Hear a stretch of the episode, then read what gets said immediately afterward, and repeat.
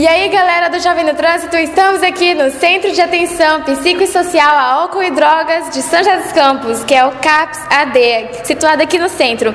E a gente vai conversar agora com a Isabel Sbruzzi e a Clary Renault. Vamos falar com elas sobre a questão de álcool e trânsito. É com você, Rafael? Então, a primeira pergunta que a gente queria saber, qual é o impacto do álcool no jovem para o trânsito? Um copo de vinho, um copo de cerveja, uma dose de destilado já faz com que a pessoa tenha prejuízos de avaliar a distância. Então, dá para dirigir com um copo? Não dá. Não dá porque a pessoa não consegue precisar a distância das coisas. Ela acha que dá, mas não dá. Tá abrindo o semáforo. Nossa, meu ônibus. Eu não percebo que eu vou ser atropelada pelo ônibus, pelo carro que está passando do lado do ônibus, porque eu tô achando que eles ainda estão longe, dá tempo. Ou peguei minha bicicleta, tô voltando para casa. Meu equilíbrio não é mais o mesmo. Tô achando que tô no meio da rua, tô é, já no meio fio, vou atropelar o meio fio, vou cair da bicicleta, me esfolar, me ralar. Qual é a dica que você dá é, para evitar acidentes em questão de álcool e trânsito?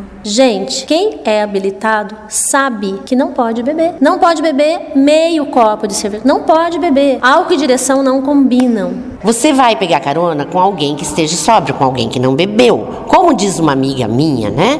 Se a pessoa que está bêbada quer ir dirigindo, deixa ela ir sozinha. Sempre ter, quando vai para balada, vai para lugares que você sabe que vai beber, sempre leva um amigo que não bebe. Então sempre planeje, planeje como vai e como volta, é o ideal. Então a gente queria perguntar também a questão das crenças, né? Eles falam assim, se beber uma garrafa de cerveja, depois eu tomar café preto ou banho assim banho gelado. Eles falam que amenizam, é verdade? Mito? Bobagem. Vai ficar com frio, vai ficar com dor de estômago, vai tomar um café forte, amargo, vai ganhar frio e dor de estômago, mais nada.